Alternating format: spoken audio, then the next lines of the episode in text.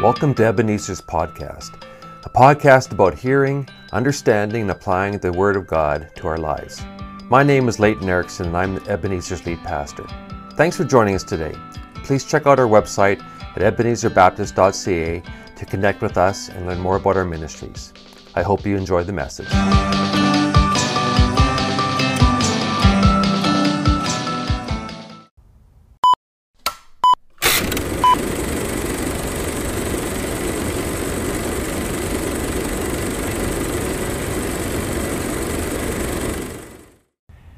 The summer series we have been listening to is called Summer Classics and is about characters that we would describe as, in inverted commas, easily recognizable. People like David, Samson, Jonah, Moses, and quite a few more. Some of these characters are even recognizable by people who don't attend church. Yet there is a character whose heart and prayer is just as recognizable as any of his more famous counterparts. So many of the prayers David prays in the Psalms are quite in line with this obscure fellow. Moses' prayer in Exodus 33 verse 12 to 14, which reads, "You have told me, I know you by name, and I look favorably on you. If it is true that you look favorably on me, let me know your ways, so I may understand you more fully and continue to enjoy your favor."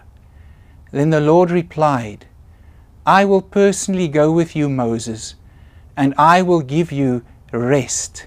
Everything will be fine for you." This, in essence, is the very heart of this prayer of this mystery person, this mystery man. Yet his prayer has probably been prayed and echoed over the millennia that have passed since his existence, many, many times by those who have been lucky enough to have met him in a very hidden part of Scripture. You see, this character is hidden among the genealogies in the book of 1 Chronicles, and many times, even by myself, when I start reading of so-and-so, the son of so-and-so, who begat so-and-so, I quickly scan over the seemingly boring part to get to the more interesting stuff. I am quite sure some of you might have figured out by now who I'm talking about, as the hint word prayer has been mentioned once or twice. So let us go to the Scripture and find out who this mystery person is. 1 Chronicles 4, verse 9 to 10 reads as follows. "There was a man named Jabez, who was more honorable than any of his brothers. His mother named him Jabez," and in brackets here the Greek says, or the Hebrew actually, says, it means distress or pain, because of his birth had been so painful. Then verse 10 reads, "He was the one who prayed to the God of Israel, 'Oh, that you would bless me and expand my territory. Please be with me in all that I do, and keep me from all trouble and pain.' And God granted his request." A few years ago, an author by the name of Bruce Wilkinson published a small little book called The Prayer of Jabez. This book was published in the year 2000 and was a New York Times bestseller, selling 9 million copies. As is usual for this type of success in a very profit-driven world, there were soon copies available for The Prayer of Jabez for teens, The Prayer of Jabez for kids, The Prayer of Jabez devotional, The Prayer of Jabez study guide, The Prayer of Jabez journal, etc., etc. Even many non-Christian people were buying the book. One of the reasons this book was so popular is because that it promised the reader that if they were to pray this prayer, it was a secure or a sure recipe or formula to release miraculous power, the miraculous power of God into their lives. It became a magical formula for success. But let's not get sidetracked by this popular, narcissistic, individualistic pop culture we find ourselves in. For us to understand this prayer, to truly come to the heart and soul of its meaning, we need to look a little deeper into the life of this person who prayed the prayer. If we are to glean in totality what we can from this prayer, we need to see the heart of the person who prayed it. We need to expose the true intentions of why he prayed it. The chronicler tells us that Jabez was a descendant of Judah, the same tribe into which Jesus was born. The chronicler further states that Jabez was a more honorable character. Actually, it says there, of a more honorable character than his brothers. As I see it, this is my little version of translation, having a character that was more inclined towards wanting to know God. You see, the inference here is in order for Jabez to have prayed this specific prayer, he had to have had a deep, intimate knowledge or understanding of who this God is that he was praying to.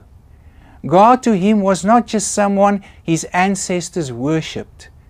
And yes, they certainly did pray to the same God, but God to him was known on a deep personal level.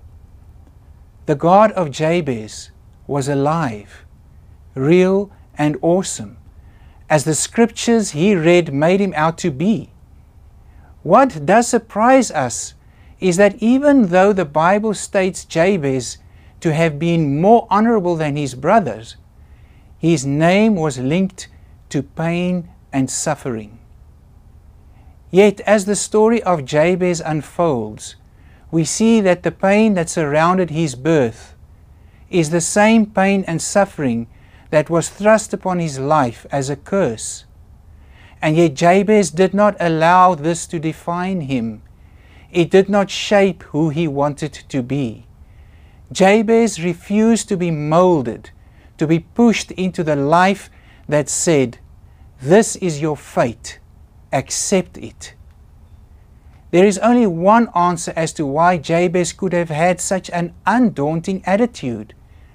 Jabez knew his God, and that settled it. As we look at Jabez's life from this perspective, he could easily be associated or compared to another recognizable character, Jeremiah, and his quite famous coffee mug, T-shirt pendling scripture we find in Jeremiah 29, verse 11 to 14.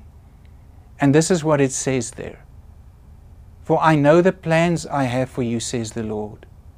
They are plans for good and not for disaster, to give you a future and a hope. In those days when you pray, I will listen." Can't you see how that compares to Jabez? He knew that his God would listen. And then it says in verse 13, "If you look for me wholeheartedly, you will find me." Jabez knew this promise of God. That is why he could pray this prayer. Verse 14 reads here, "I will be found by you, says the Lord.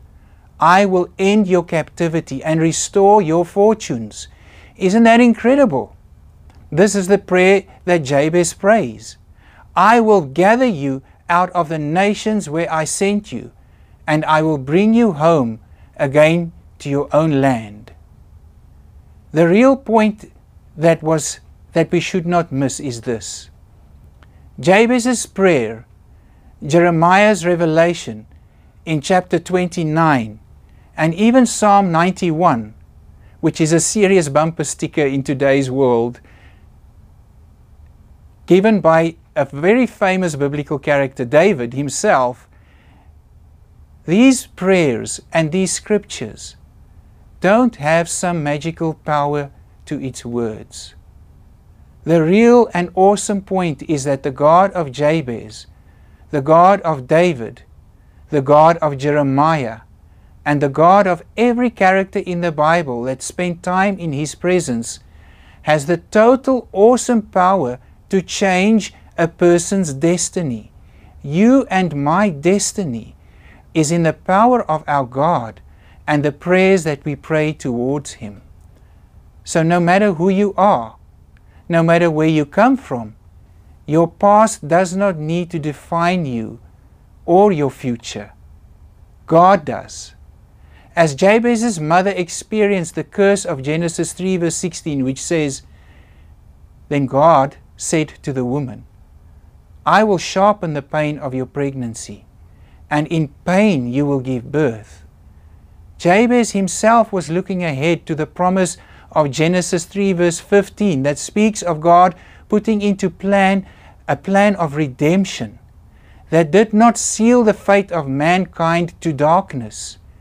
Jabez saw in his God redemption, life, hope, and atonement. Jabez saw Jesus in the Godhead already on the cross, setting people free, as is mentioned in Isaiah 61 verse 1 to 7, which reads, "The Spirit of the Sovereign Lord is upon me, for the Lord has anointed me to bring good news to the poor. He has sent me to comfort the brokenhearted and to proclaim that captives will be released and prisoners will be freed.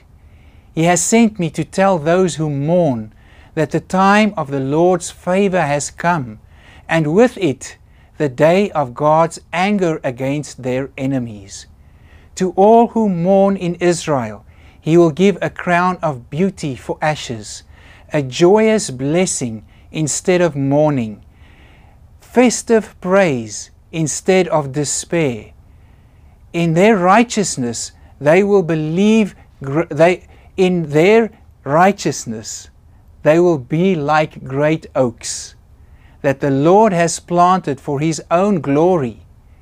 They will rebuild the ancient ruins, repairing cities destroyed long ago. They will revive them, though they have been deserted for many generations. Foreigners will be your servants.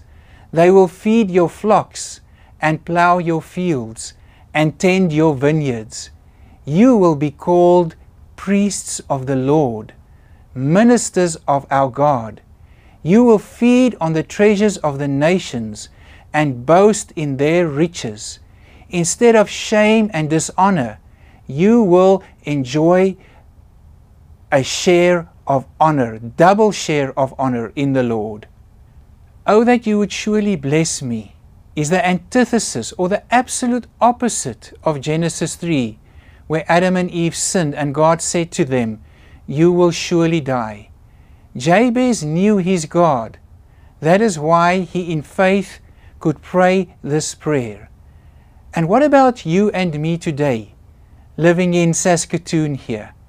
Is it possible for us to pray the same prayer, knowing that it is linked to a relationship with our God, knowing that even as we pray Psalm 91 in times where we hear of so many people in trouble with COVID or so many things going wrong in this world, we can pray those prayers, not using them as a mantra or a miraculous formula, but using those prayers to in faith speak them over our lives, because we have a relationship with our God who is real and alive and able to do anything and everything that He has promised in His Word. It has to do with knowing who Jesus is.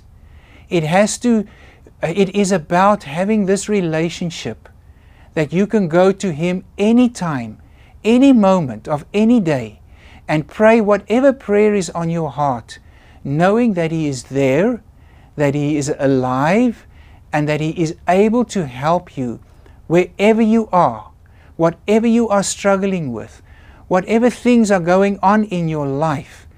Jesus is able to take you from a place of defeat to a place in victory. You don't have to settle for anything less. God is your new inheritance, and everything that He has promised in His Word towards you, you can claim in your life as you move forward in knowing Him, in worshiping Him, in spirit and in truth. Thank you for listening to me. Amen.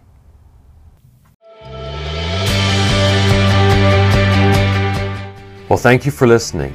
Don't forget to check out our church website at ebenezerbaptist.ca. If you enjoyed the podcast, you can let us know by clicking like and by subscribing to our podcast channel. God bless you, and thanks for listening.